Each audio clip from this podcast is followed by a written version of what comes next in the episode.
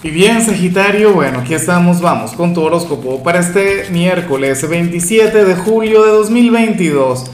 Veamos qué mensaje tienen las cartas para ti, amigo mío.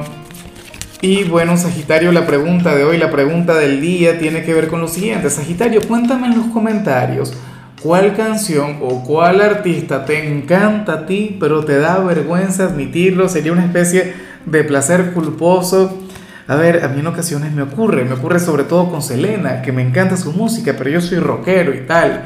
Y es algo que, que bueno, pero igual yo lo disfruto, igual ya es algo que me he encargado de hacerlo público. Ahora, en cuanto a lo que sale para ti a nivel general, bueno, nos encontramos ante esta energía mágica, esta energía que me cautiva. Sagitario, eh, te sale la carta de la receptividad, Hoy estás llamado a decir que sí en algún ámbito, ante alguna propuesta que te van a hacer, una propuesta decente o indecente, pero de igual modo te conviene decir que sí. Sagitario, y, y si las cartas lo dicen es porque seguramente cuando te hagan dicha propuesta tú querrías decir que no.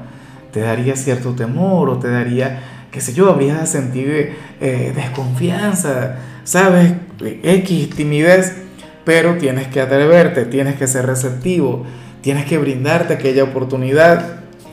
Claro, a mí lo que me encanta es que al ser tú el aventurero, el atrevido del zodíaco, lo más factible es que, que al final terminas haciendo lo correcto.